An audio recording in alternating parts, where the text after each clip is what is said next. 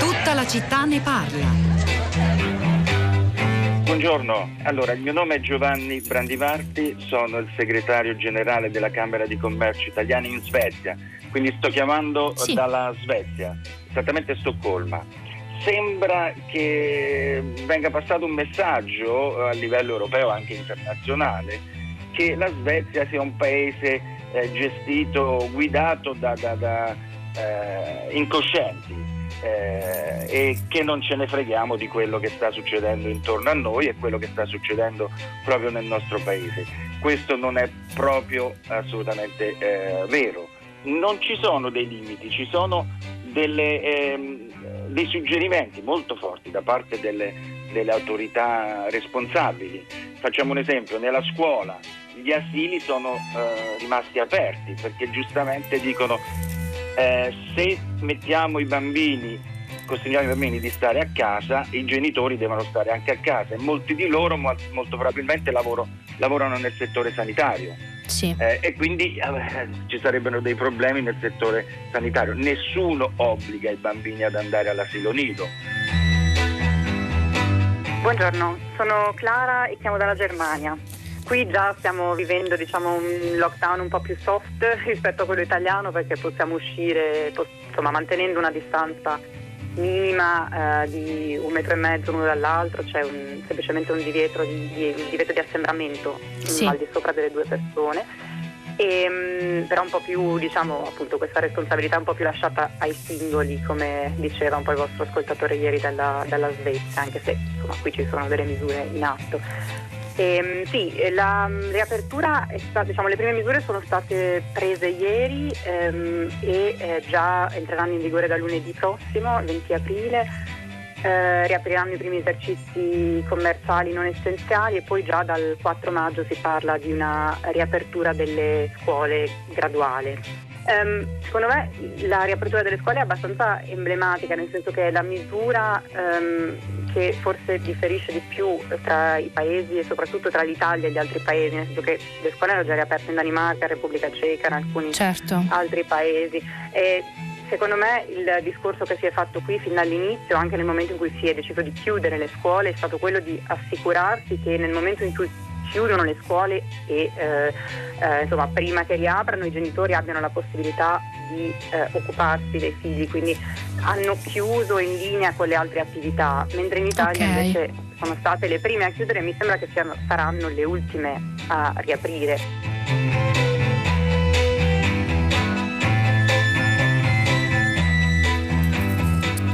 Sono le 10:03 e 35 secondi, una buona giornata da Pietro del Soldano e venuti a Tutta la città ne parla. 2 telefonate arrivate alla prima pagina ieri e oggi dalla Svezia e dalla Germania portano la nostra attenzione fuori dai confini nazionali a vedere come l'Europa si sta comportando in attesa di un mese di maggio dove anche noi, almeno in parte, dovremo affacciarci alla fase 2. Alcune attività riapriranno, l'abbiamo intitolata "Quelli che riaprono", perché in effetti gli altri paesi europei sembrano, pur avendo iniziato e affrontato il virus in ritardo, guardando la cronologia della pandemia in Europa rispetto all'Italia, sembrano anticipare rispetto al nostro paese, il più colpito, la riapertura di scuole, attività produttive, in realtà poi gli esercizi commerciali che prevedono un maggior contatto fisico come bar, negozi e ristoranti resteranno chiusi a lungo nella maggior parte del continente, ma insomma è molto interessante, noi crediamo stamattina aprire delle finestre sui paesi, soprattutto i paesi europei a noi più vicini, più collegati con noi dal punto di vista culturale ed economico, che hanno anche le nostre dimensioni come Spagna, Francia e Germania.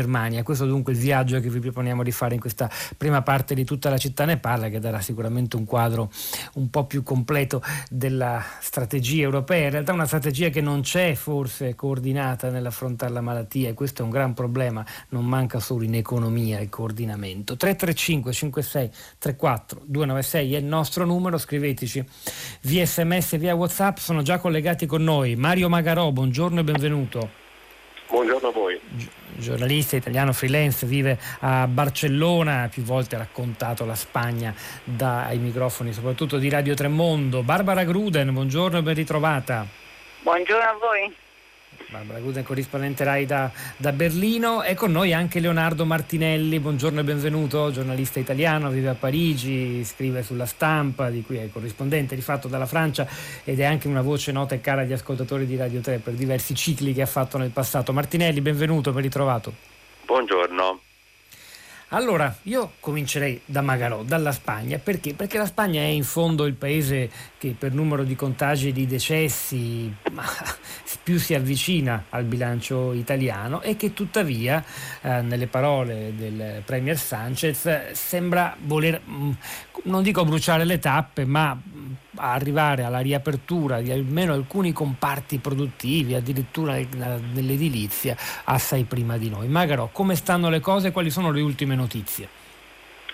La situazione è di grande incertezza in Spagna, in tutta la penisola iberica, sia da un punto di vista strettamente sanitario, quindi legato al numero di contagi.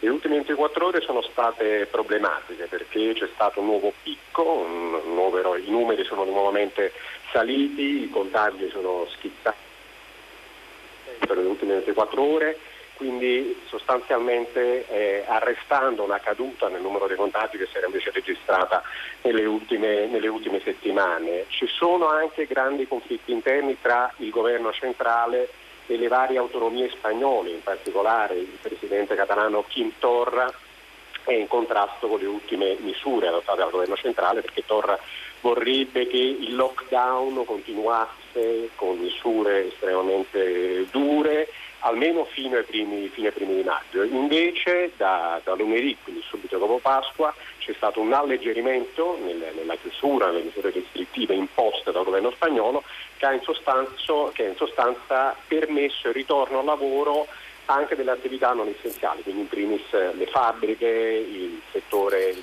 della costruzione.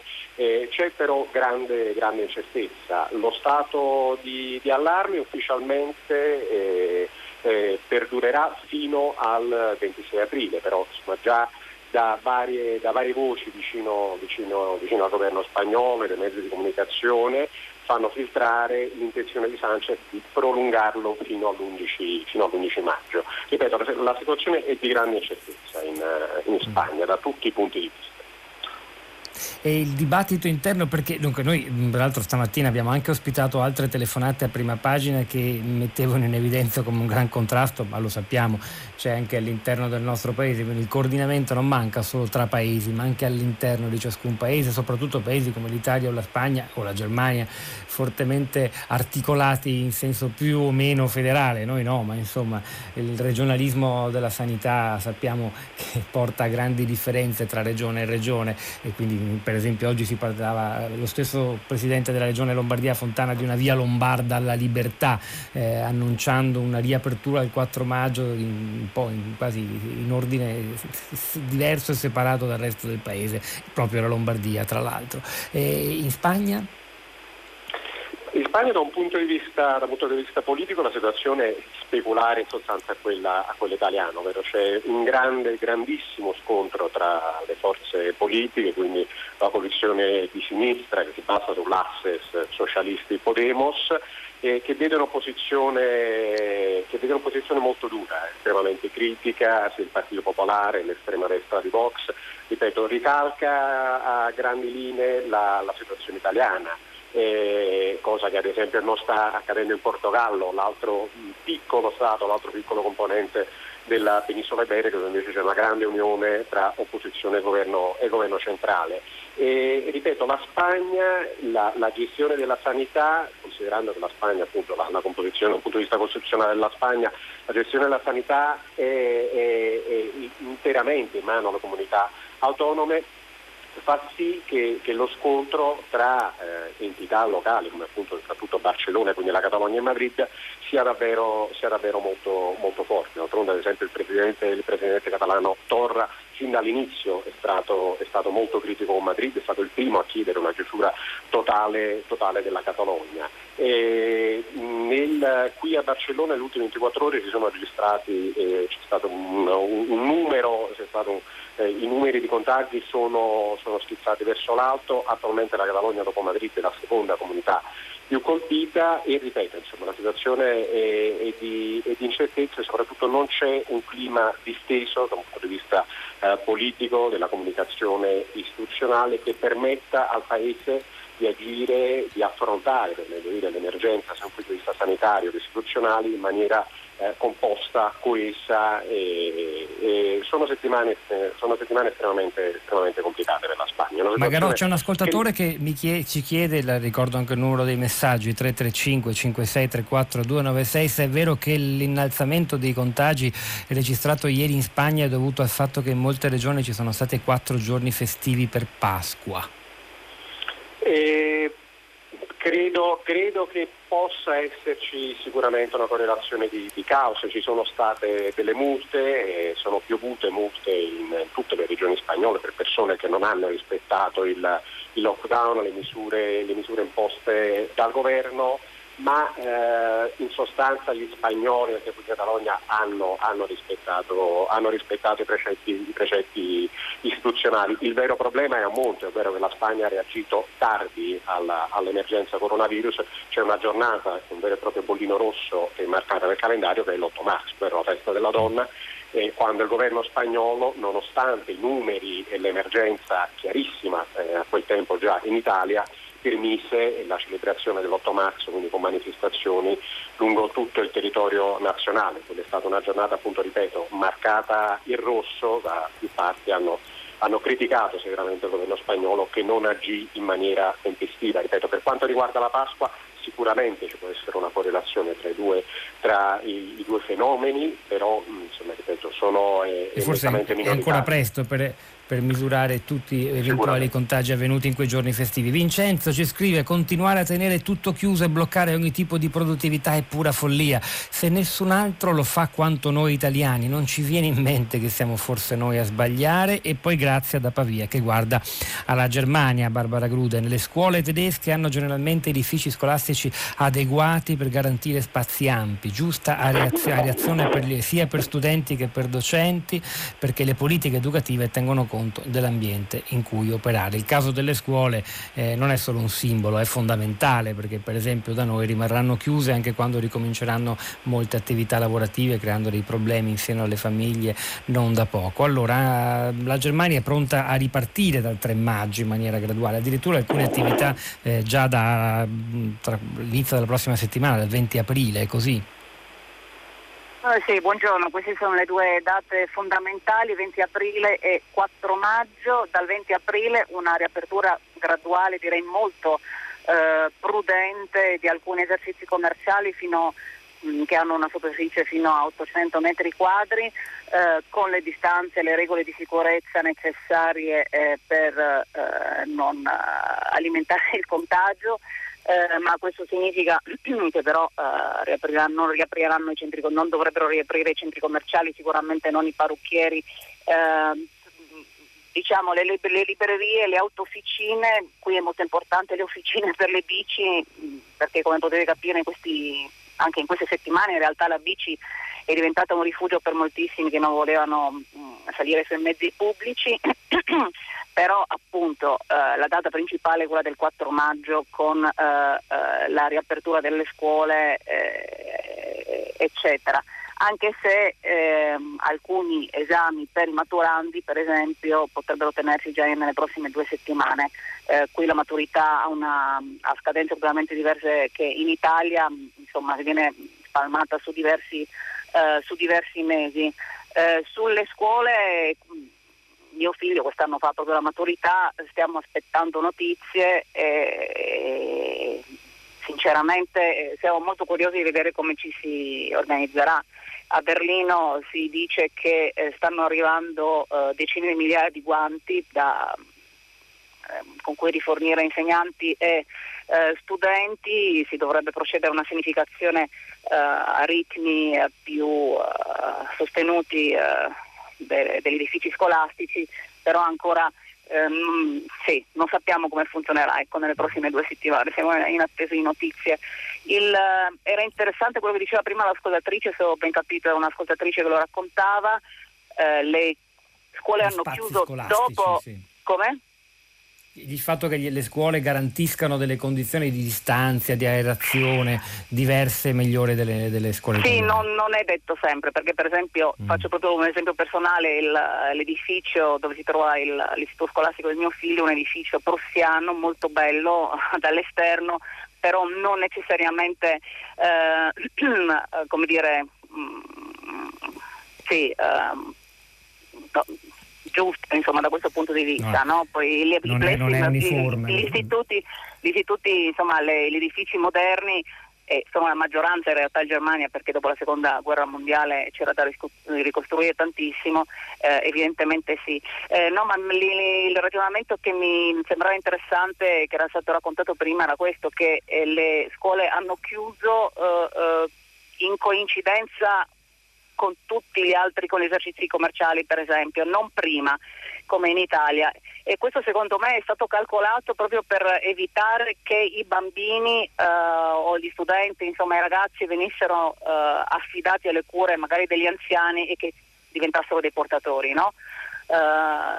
Questo secondo me è stato fatto in modo molto intelligente qui, e anche...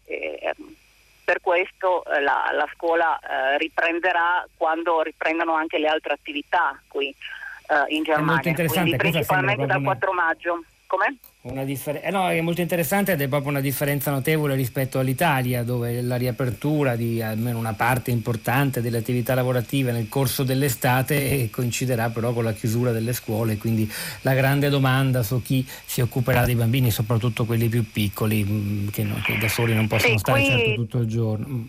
C'è stato anche la possibilità per chi esercita una professione che qui si chiama system relevant, cioè indispensabile per il funzionamento del sistema, quindi sanitari per esempio, oppure che ne so, vigili del fuoco, tutte le forze dell'ordine o comunque funzionari che non possono non andare al lavoro. C'è stato un modello di hanno continuato a fare Betreuung per i bambini, scusatemi, ogni tanto devo switchare dal tedesco all'italiano. Quindi le scuole materne e gli asili nido erano operativi anche se in misura ridotta, no? Proprio per i figli di chi esercita queste professioni che non potevano venire fermate. Questo si è fatto... Sì. Prego. Non volevo interromperla qui. Questo si è fatto per evidentemente anche per evitare che ci fossero troppi contagi all'interno delle famiglie, no? Ma però bisogna ricordare che, come dire, c'è questo grande caso allo studio a livello internazionale, insomma la Germania è stata in qualche modo investita in modo minore dall'epidemia, no? C'è una discrasia in qualche modo, insomma, tra il numero dei contagi e il numero dei decessi. Oggi sono 135.000 i contagi ufficiali e 3.800 circa le persone e decedute. Questa è la differenza gigantesca, della quale più avanti, quando ci saranno tutti i numeri, screening reali con numeri veri di contagiati paese per paese, non quelli che conosciamo oggi, non 160-80.000 in Italia ma milioni, come ci spiegano quasi tutti ormai, bisognerà capire se davvero la Germania ha un tasso di letalità così basso e per quali motivi. Nel frattempo arrivano molti, ci ascoltano in tanti dalla Germania. Vanessa vive a Lipsia, Sassonia. Qui dice le misure sono ridicole, tutti se ne vanno in giro nei parchi e nelle strade, come più di prima. Visto che le scuole sono chiuse, i genitori portano a spasso i bambini, eppure i numeri di casi e mortalità sono bassi. Io sono insegnante, già da lunedì torneranno a scuola le classi dei maturandi, dice Vanessa dalla Sassonia, introducendo credo anche il fatto, l'altro elemento, quello della differenza tra i vari Länder tedeschi, che appunto sono in una repubblica federale. Un'ultima prima di andare da Leonardo Martinelli in Francia, che ringrazio per la pazienza, e anzi saluto pure Roberta Villa, giornalista scientifica, medico, molto attiva sia sui media tradizionali che sui social media a commentare e raccontare l'attualità e in particolare questa pandemia, spesso intervenuta anche a Radio 3 Scienza. Villa, buongiorno e benvenuta anche a lei. Buongiorno a tutti. Volevo chiedere un'ultima veloce cosa che ci riguarda noi italiani dal punto di vista economico a Barbara Gruden, perché nel documento governativo dove si appunto tracciano le due date fondamentali, 20 aprile e 4 maggio, si dice anche che, per esempio, siccome l'Italia è fondamentale, la manifattura italiana e lombarda è vitale per l'industria tedesca, quella dell'auto, ma non solo, noi siamo fornitori di componenti senza le quali le auto tedesche non si fabbricano, e il grande timore era di essere sostituiti da altri nella catena globale del valore, come si dice. Se non sbaglio, il governo tedesco prevede invece di ricostruire queste catene interrotte, incoraggiando dunque anche scambi perlomeno di merci tra l'Italia e la Germania, il che per noi non è da poco, è abbastanza, voglio dire, rassicurante. No, è importantissimo, ma ci sono state alcune lettere di diverso già appelli, degli appelli già un po' di settimane fa. Il primo diceva, e questo è stato una cosa strabiliante da un certo punto di vista, i costruttori di automobili tedeschi hanno detto dobbiamo assolutamente trovare una flessibilità europea per aiutare l'Italia. C'è chi si è schierato apertamente a favore degli Eurobond, perché hanno detto molto concretamente noi non siamo in grado di costruire le nostre automobili senza la componentistica italiana.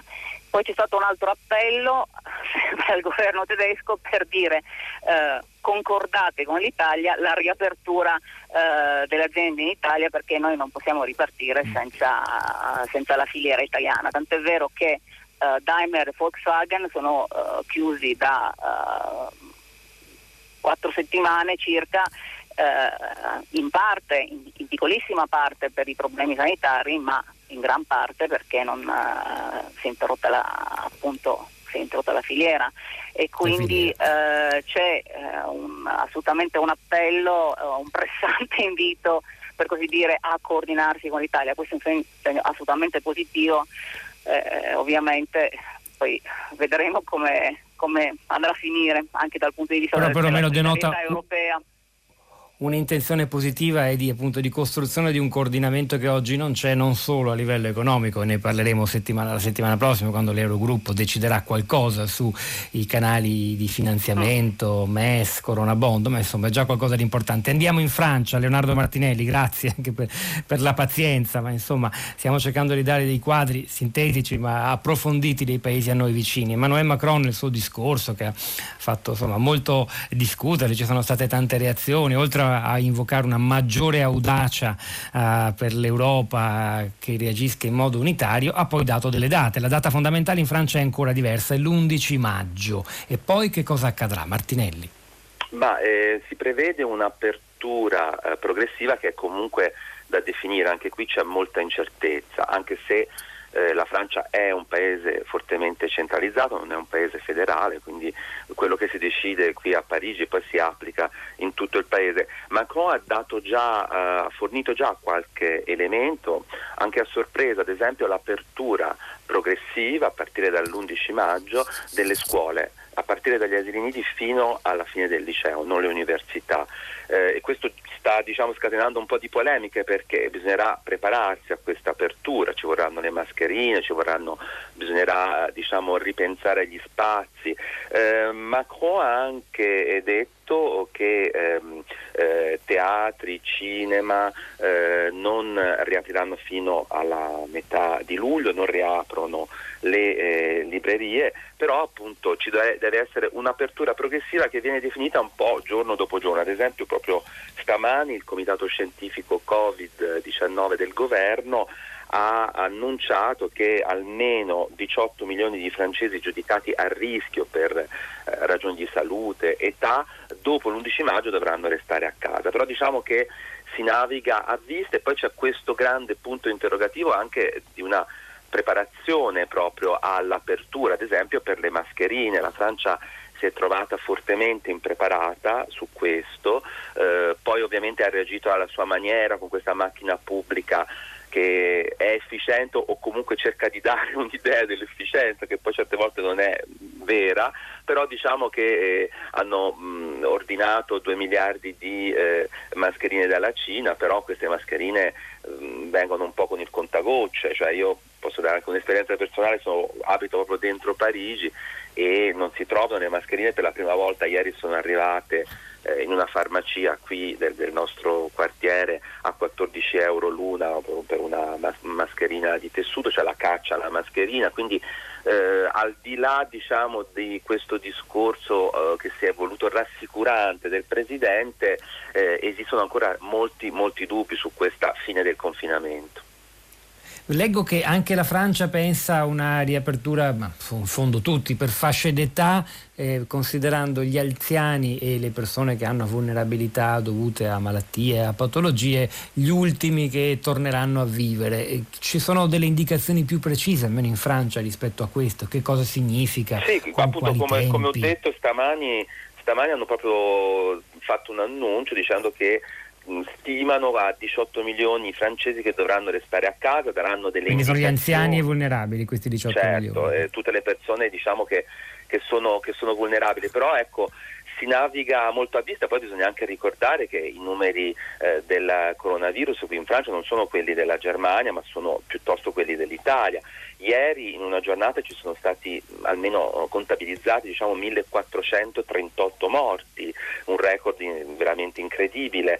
Siamo a 17.167 morti, quindi e se si calcola, almeno quello che dicono gli specialisti, che in Francia siamo con una decina di giorni di ritardo rispetto all'Italia, con questo livello di morti la Francia potrebbe anche raggiungere il livello di morti dell'Italia. Quindi l'andamento della pandemia alla fine, sì, in una fase di ascesa, però nonostante questo però colpisce che si diano delle indicazioni già più precise rispetto alla ripresa delle attività, come se ci fosse un approccio diverso. Non che da noi non si faccia, ma insomma ci sembrano dei passi in avanti notevoli rispetto alla strategia italiana. Su questo noi vogliamo il commento di Roberta Villa a questo punto, perché c'è da chiedersi se in realtà la malattia in Spagna e Francia, lasciamo stare il caso tedesco che è davvero molto diverso e forse quasi misterioso, immagino interessantissimo per chi si occupa di malattie infettive, di epidemie. E che cosa ci differenzia dagli altri, secondo lei, Roberta Villa?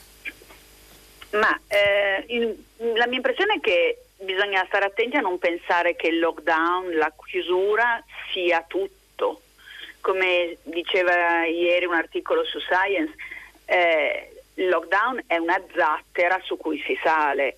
Però prima di pensare di riaprire bisogna capire poi dove andare con questa zattera e come muoversi e in che direzione. L'impressione è che soprattutto in Italia, che la realtà che vedo più da vicino in Lombardia, si sta pensando di riaprire senza pensare a dove andare. Il caso della Germania non è tanto eccezionale, nel senso che comunque ci sono poi paese per paese delle differenze demografiche, di struttura proprio sociale, per cui da noi particolarmente gli anziani sono molto vicini ai giovani, eccetera. Però sicuramente la Germania si è attrezzata fin dall'inizio, per esempio coinvolgendo tutti i laboratori di ricerca per effettuare una quantità di tamponi che da noi non esiste. Ma anche lì non sono solo i tamponi, conta anche poi la possibilità di isolare le persone che sanno di essere positive. Da noi l'impressione è che siano state date delle norme per lo più un po' confuse e senza dare alle persone la possibilità poi di metterle in pratica, perché non tutti hanno la possibilità di isolarsi secondo le richieste. Quindi io, al di là di chi riapre, quando e come, cosa che è indispensabile, perché anche il lockdown ha un suo peso non soltanto in termini economici ma in termini di salute, l'importante è capire poi di mettere le persone nelle condizioni di seguire le regole. Questo fatto di aprire le scuole, che da noi non si pensa fino a settembre, addirittura si parla a settembre di aprirle ai giorni alterni o con modalità comunque ristrette, parte dal presupposto che in Italia e forse anche in Spagna si pensa che comunque le donne stiano a casa a tenere i bambini. Cioè non si riesce a capire altrimenti come si possa pensare di riaprire le attività tenendo chiuse le scuole. È evidente che c'è una mentalità diversa, è evidente che al nord si dà per scontato che i bambini devono essere in qualche modo, ma non soltanto per una questione di babysitteraggio, ma anche perché devono ricevere, cioè non, loro danno nello stare chiusi non è soltanto educativo, formativo, non è soltanto che i genitori non possono andare a lavorare, ma perché anche dal punto di vista psicologico, di crescita loro, questa cosa può dare un impatto veramente importante. No, è molto interessante quello che ci sta dicendo Roberta Villa, che lascia pensare come alla fine questa pandemia, che tenderà ad esacerbare un po' tutte le disuguaglianze tra chi ha di più e chi ha di meno, tra nord e sud, potrebbe aumentare ancora un gap di genere, soprattutto dal punto di vista lavorativo occupazionale, che davvero non ci aspettavamo e non avevamo voglia di vedere. Questa è una cosa che forse meriterà un ulteriore approfondimento quando entreranno nel concreto le misure di riapertura delle attività lavorative, e ci troveremo di fronte appunto al problema dei bambini a scuola. Un'ultima domanda, ce ne sono tantissime che stanno venendo, di persone che vivono in diversi paesi. C'è Francesca che vive in Germania, mi pare, è appena tornata a Venezia, e chiede per esempio perché sono così diversi i conteggi dei guariti tra l'Italia, la Francia, la Germania e la Spagna, dove lei ha amici con i quali si confronta quotidianamente. Ma insomma, io le voglio fare solo un'ultima domanda, in conclusione di questa prima parte della trasmissione, cioè una strategia coordinata proprio a livello di misure, di riapertura, è un miraggio a questo punto? O si potrebbe lavorare in questa direzione? Perché una cosa è il coordinamento economico, il rilancio delle economie e le decisioni che verranno prese sui Corona Bond, ma altra cosa è la politica sanitaria, cioè si potrebbe trovare un accordo, oppure, stanti come sono le cose oggi in Europa, è impossibile di fatto? Allora, Bella. Sulla possibilità io non mi posso esprimere, certamente posso esprimermi sull'opportunità. L'altro giorno l'Unione Europea ha emesso una raccomandazione per avere, per esempio, questa app di tracciamento comune a livello europeo. Le persone si muovono, il nostro contesto è l'Europa, i nostri giovani vivono in una dimensione europea, è assurdo che le app siano nazione per nazione, e ancora più assurdo a livello italiano che ci siano a livello regionale. Quindi sicuramente a livello italiano questo fatto che ogni regione vada per conto suo non aiuta. È vero che ci sono delle situazioni diverse di cui tenere conto, per esempio ci sono regioni in cui sono a zero casi, io capisco che lì si possa pensare di riaprire anche un po' prima, ma il problema non è questione di riaprire, ma di mantenere una sorveglianza attenta. A livello europeo, chiaramente, se, per dire, fosse stato un coordinamento maggiore da parte di tutti i paesi, con tutte le differenze sociali, culturali, demografiche che vogliamo considerare, secondo me la risposta sarebbe stata migliore, e c'è ancora tempo, volendo, per ragionarla, ma è questa volontà che non so se c'è. E infatti, così come non c'è sul piano economico, ne parleremo ancora. Per ora grazie davvero a Roberta Villa, che ci dice, e tutti gli altri intervenuti sin qui, che ci diceva le persone giustamente si spostano, i giovani viaggiano all'interno dell'Europa, e sarebbe bello venire ad incontrarti senza aver paura di non ritrovarci mai. Cantano a questo proposito gli After Hours in una canzone che si chiama Riprendere Berlino, contenuta nell'album del 2008 I milanesi ammazzano il sabato, un brano che ci ricorda di una mobilità tra città e paesi europei e una libertà di movimento che per il momento è davvero congelata. Riprendere Berlino, After Hours.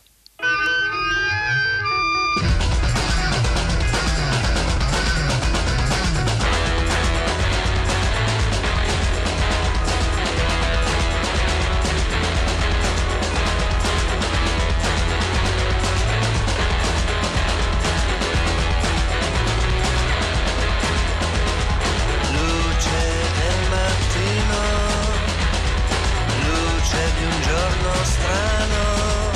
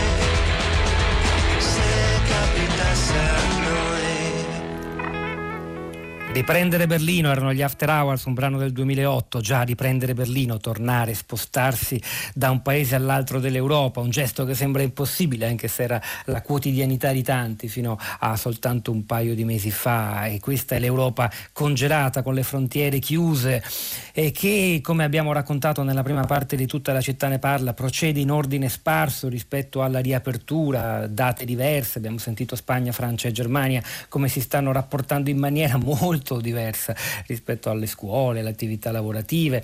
Un'ascoltatrice in un messaggio, Maria, dice: una ripartenza organizzata a livello europeo davvero impensabile, o almeno una strategia, in fondo siamo tutti nello stesso posto. Ezio Mauro, buongiorno e benvenuto. Buongiorno. L'abbiamo chiamata, Mauro, perché ieri abbiamo letto sul suo editoriale di Repubblica in cui si chiedeva dov'è l'Europa dell'audacia, quella parola audacia usata esplicitamente dal presidente Macron nel suo intervento della settimana scorsa, come se ce ne fosse bisogno di questa categoria. In Italia l'aveva usata anche Alessandro Baricco, peraltro, come termine appropriato per questo periodo difficile. In effetti sembra venir meno non soltanto una unità dal punto di vista economico, vedremo l'esito dell'Eurogruppo del 23 di aprile, ma ha perfino fino a questa totale mancanza di coordinamento nelle politiche sanitarie è scoraggiante. Scriveva 2 giorni fa il corrispondente da Berlino nel New York Times, Patrick Kingsley: l'Europa si muove in ordine sparso e poi però in realtà dal punto di vista degli interscambi commerciali ed economici è una realtà unica. È davvero irrazionale questo modo di procedere. Eppure, Mauro, continuiamo così. Eppure è l'unica leva che abbiamo per pensare di affrontare sul serio dei fenomeni globali, mondiali, universali, che minacciano per la prima volta nella storia l'insieme del genere umano. Basta dire questo per capire che le politiche dei singoli stati sono velleitarie, insufficienti, non per mancanza di coraggio o per mancanza di competenza, ma perché la dimensione del fenomeno. Noi abbiamo una pandemia che è stata definita tale dall'Organizzazione Mondiale della Sanità, che è sparsa su tutto il globo, non risparmia nessuna parte del pianeta e appunto è una minaccia per l'insieme degli uomini. Come si può pensare di reagire singolarmente? Ci manca un'autorità globale, ci manca una competenza globale, ci manca un coordinamento globale. Bisogna muoversi almeno su scala continentale perché l'Europa possa cercare, possa difendere i cittadini dei singoli stati attraverso una politica europea e possa coordinarsi con Cina, Russia e Stati Uniti per cercare le risposte necessarie, prima di tutto una difesa, una terapia e poi il vaccino. E prendere le misure perché questo non si ripeta più o comunque venga affrontato sapendo che la minaccia è una minaccia che non si può escludere del tutto e quindi si imposti un diverso modello di sviluppo, anche questo su scala globale. D'altra parte si sta per varare e si varerà alla fine in una misura o nell'altra un piano di ricostruzione dell'Europa. Sarebbe una straordinaria occasione perduta, gettata al vento, se insieme al piano di ricostruzione economica e imprenditoriale dell'Europa non ci fosse un piano di ricostruzione dell'Europa politica. Si può davvero pensare, dopo uno tsunami di queste proporzioni, di andare avanti col pensiero e l'organizzazione politica precedenti? È chiaro che bisogna fare un salto. Una cosa che colpisce, Ezio Mauro, è che in effetti, per esempio, citavo quell'articolo del New York Times che descrive molto bene la frammentazione europea rispetto alla riapertura alla fase 2, dicendo però che in fondo anche negli Stati Uniti sta un po' accadendo la stessa cosa, enormi differenze tra Stato e Stato, tra New York e la California e altri Stati dell'interno. E poi se guardiamo al nostro paese, anche da noi abbiamo questo problema enorme, lamentato anche dagli ascoltatori, di politiche e scelte diverse regione per regione. Come se di fronte a un'emergenza di questo tipo non solo non si sentisse l'esigenza di coordinarsi, ma anzi aumentasse la tendenza opposta a frammentare le decisioni a livello territoriale più piccolo. Come mai? Ma intanto dobbiamo dire che la crisi è un elemento di disgregazione, anche perché colpisce in maniera disuguale nelle diverse aree, tra paese e paese.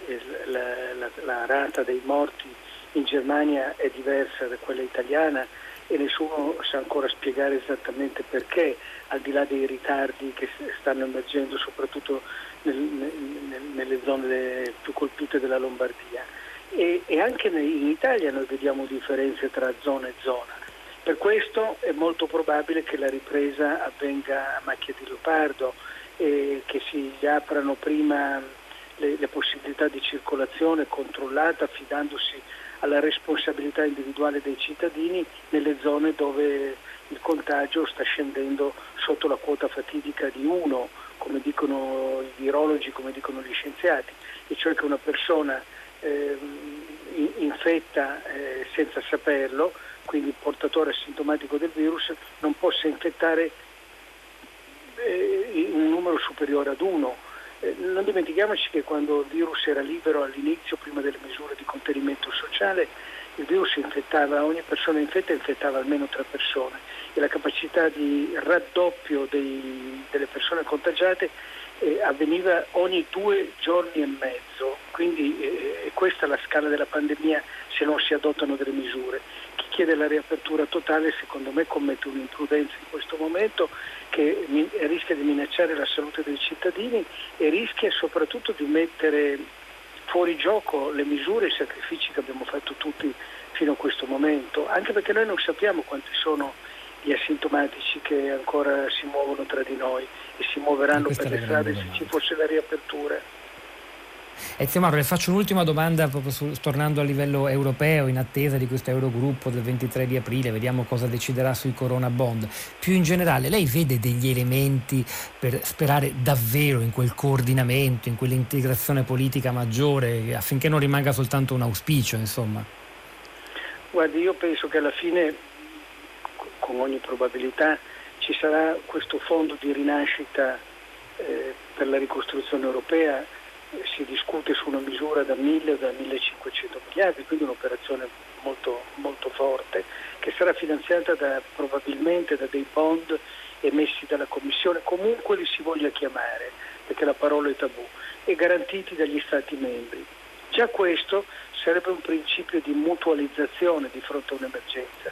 Naturalmente non significherebbe mettere insieme il debito pregresso dagli Stati, cosa che i paesi del nord imputano ai paesi del sud, e in particolare all'Italia che ha un debito pubblico insostenibile, ma significherebbe mettere insieme il debito che è necessario fare per far fronte a questa emergenza dal punto di vista sanitario, delle strutture ospedaliere, ma anche dal punto di vista della ripresa produttiva e del sostegno degli ammortizzatori sociali alle persone che hanno perso il lavoro. D'altra parte è la realtà che plasma la politica, è anche la realtà che forma i leader. L'Europa è davanti a questo punto, snodo cruciale. Mi permetterei di dire, anche se detto dall'Italia può sembrare una bestemmia, che non è solo un problema di solidarietà, è un problema di coscienza di sé, è un problema... Fermiamoci politico. Qui Ezio Mauro, grazie davvero, grazie. GR3 Onda Verde, a tra poco per ascoltare le vostre voci, i vostri commenti sui social network.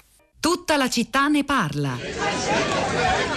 In questi tempi di pandemia in cui ci sembra di essere precipitati in un incubo di cui ancora non si vede la fine, il concetto di comunità, messo a dura prova dalle limitazioni della quarantena, torna al centro delle riflessioni dei singoli e chiede di essere ripensato a fondo. Dalla Germania, paese in cui vivo da più di 20 anni, seguo in questi giorni il triste spettacolo offerto dagli europei, rappresentanti politici e cittadini comuni, di fronte alla scelta delle misure economico-finanziarie da adottare per rispondere all'emergenza sanitaria e per sostenere l'economia continentale che rischia il tracollo. Ecco, nel momento in cui più si prova il bisogno di una comunità, di sentirsi tutti europei legati ad un unico destino, i rappresentanti dei governi nazionali si dividono nei soliti vecchi blocchi etnico-mentali, nord contro sud, ordoliberisti contro keynesiani, formiche contro cicale. E come se non bastasse, media ed opinioni pubbliche nazionali soffiano sul fuoco della divisione facendo ricorso ai più abusati stereotipi, dal tedesco tirchio e nazista all'italiano furbo e scroccone. Questa non è una crisi di passaggio, non possiamo ricorrere alle risposte usate in passato per altre situazioni di difficoltà. Qui è in gioco il destino stesso dell'Unione Europea, già messo in pericolo da tempo dai sovranisti. O l'Europa riscopre il senso di solidarietà per cui è nata, oppure l'Unione Europea sarà la vittima più illustre del Covid-19. O riusciamo a essere comunità, o non c'è futuro per noi europei.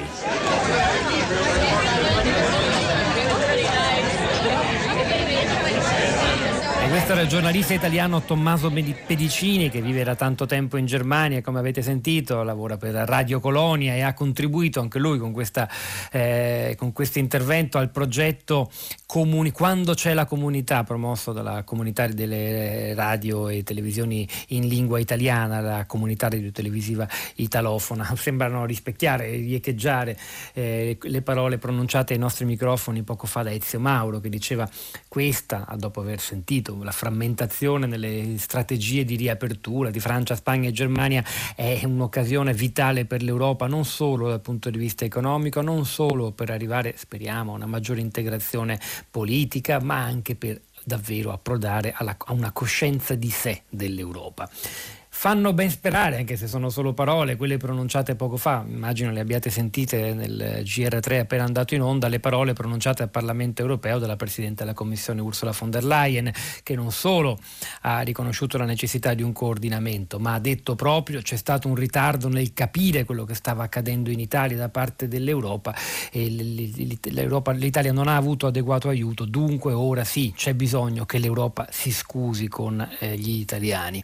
Non è tanto una questione di scuse, di obblighi, di gentilezza e cortesia, ma di riconoscimento che siamo tutti dentro la medesima condizione. Certo, però le strategie, i tempi diversi di riapertura che ci hanno raccontato i nostri ospiti, corrispondenti da Francia, Spagna e Germania, fanno pensare che questo coordinamento sia davvero di là da venire, e peraltro stamattina a prima pagina sta benvenuto fuori come sia un problema non solo al di fuori dell'Italia, ma anche all'interno del nostro paese.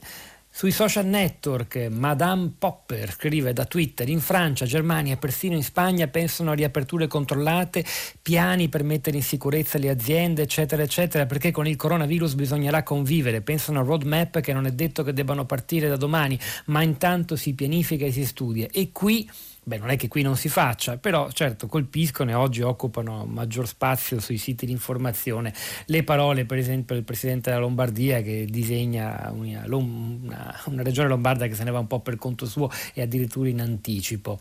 E poi da Facebook Antonio: audacia, la parola usata da Emmanuel Macron nel suo intervento e ripresa da Ezio Mauro nel suo editoriale di ieri su Repubblica, una parola sconosciuta all'Europa di oggi, troppo tronfia e imbellettata, che non riesce a scrollarsi di dosso il peso del suo passato coloniale, imperialistico, che l'ha fatta ricca e gelosa dei suoi averi. Poi ancora Lucia: questa pandemia sta facendo arrivare tutti i nodi al pettine, incuria e inadeguatezza degli edifici scolastici, la sanità pubblica, la poca organizzazione in questa fase, senza idee chiare, senza proposte per affrontare la riapertura che non potrà essere ad oltranza.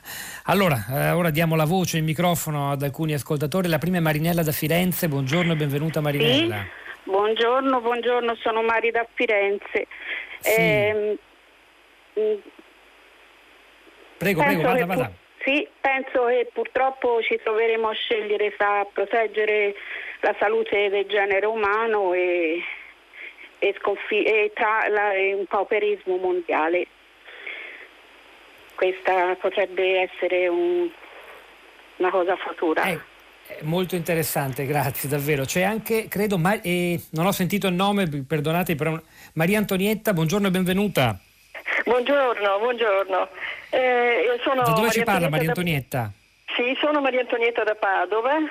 Sì. E sono una nonna molto preoccupata per i miei due nipoti. Mi scusi, mi emoziono a parlare a Radio 3 perché è la prima volta. Maria Antonietta, sì. Questi miei nipoti sono adolescenti e ora vivono a Milano. Mia figlia mi racconta che sono diventati apatici e distratti nei compiti. Prima erano veramente bravi, insomma, responsabili e le lezioni web le seguono. Però appunto nei compiti poi non sono come prima, insomma, cioè sono cambiati, mi diceva mia figlia, nonostante lei li stia seguendo molto e sia preoccupata anche per il futuro, perché lei dovrà riprendere un po' il lavoro gradualmente e se i ragazzi sono a casa sarà un grosso problema.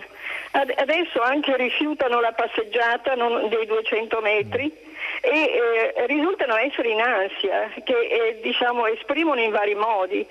Io mi chiedo, alla scuola, magari all'aperto dove sia possibile, non sarebbe anche una forma di terapia per i bambini, per ritrovarsi insieme con gli insegnanti, magari con qualche psicologo che li aiuti a superare questa, gli effetti di questo coronavirus? Vi ringrazio. Maria Antonietta, no, grazie a lei perché ci ha sottolineato un tema gigantesco del quale dovremo parlare, che è anche difficile da valutare dal di fuori, di cui forse le conseguenze non sono ancora state comprese. C'è Gerardo da Torino, abbiamo poco tempo però. Gerardo, buongiorno. Buongiorno. Ipersintetico. Io sono molto sintetico. Guardi, la situazione delle scuole italiane è drammatica dal punto di vista della didattica, dell'edilizia, scusi. Per cui, benché io sia, angosciato da questa situazione in quanto proprio docente, va bene, perché, è difficile fare una didattica efficace con i miei studenti, ma mi chiedo, quando le scuole dovessero riaprire nelle stesse condizioni in cui sono adesso, buona fortuna a tutti quanti noi, perché l'esempio di mia figlia che frequenta il Galileo Ferraris di Torino, sono in 29 in una classe minuscola, dove praticamente questo è un enorme problema, quello dell'edilizia scolastica, che si intreccia a quello sottolineato poco fa da Maria Antonietta. Ci torneremo senz'altro. Grazie davvero, Gerardo. Hanno lavorato a questa puntata di Tutta la città ne parla Marco Azzori alla parte tecnica, Piero Pugliese in regia, Pietro del Soldà al microfono, e poi la nostra curatrice Cristiana Castellotti, Rosa Polacco, Sara Sanzi e Cristina Faloci, che lasciano la linea a Radio Tremondo. Ci risentiamo domattina alle 10.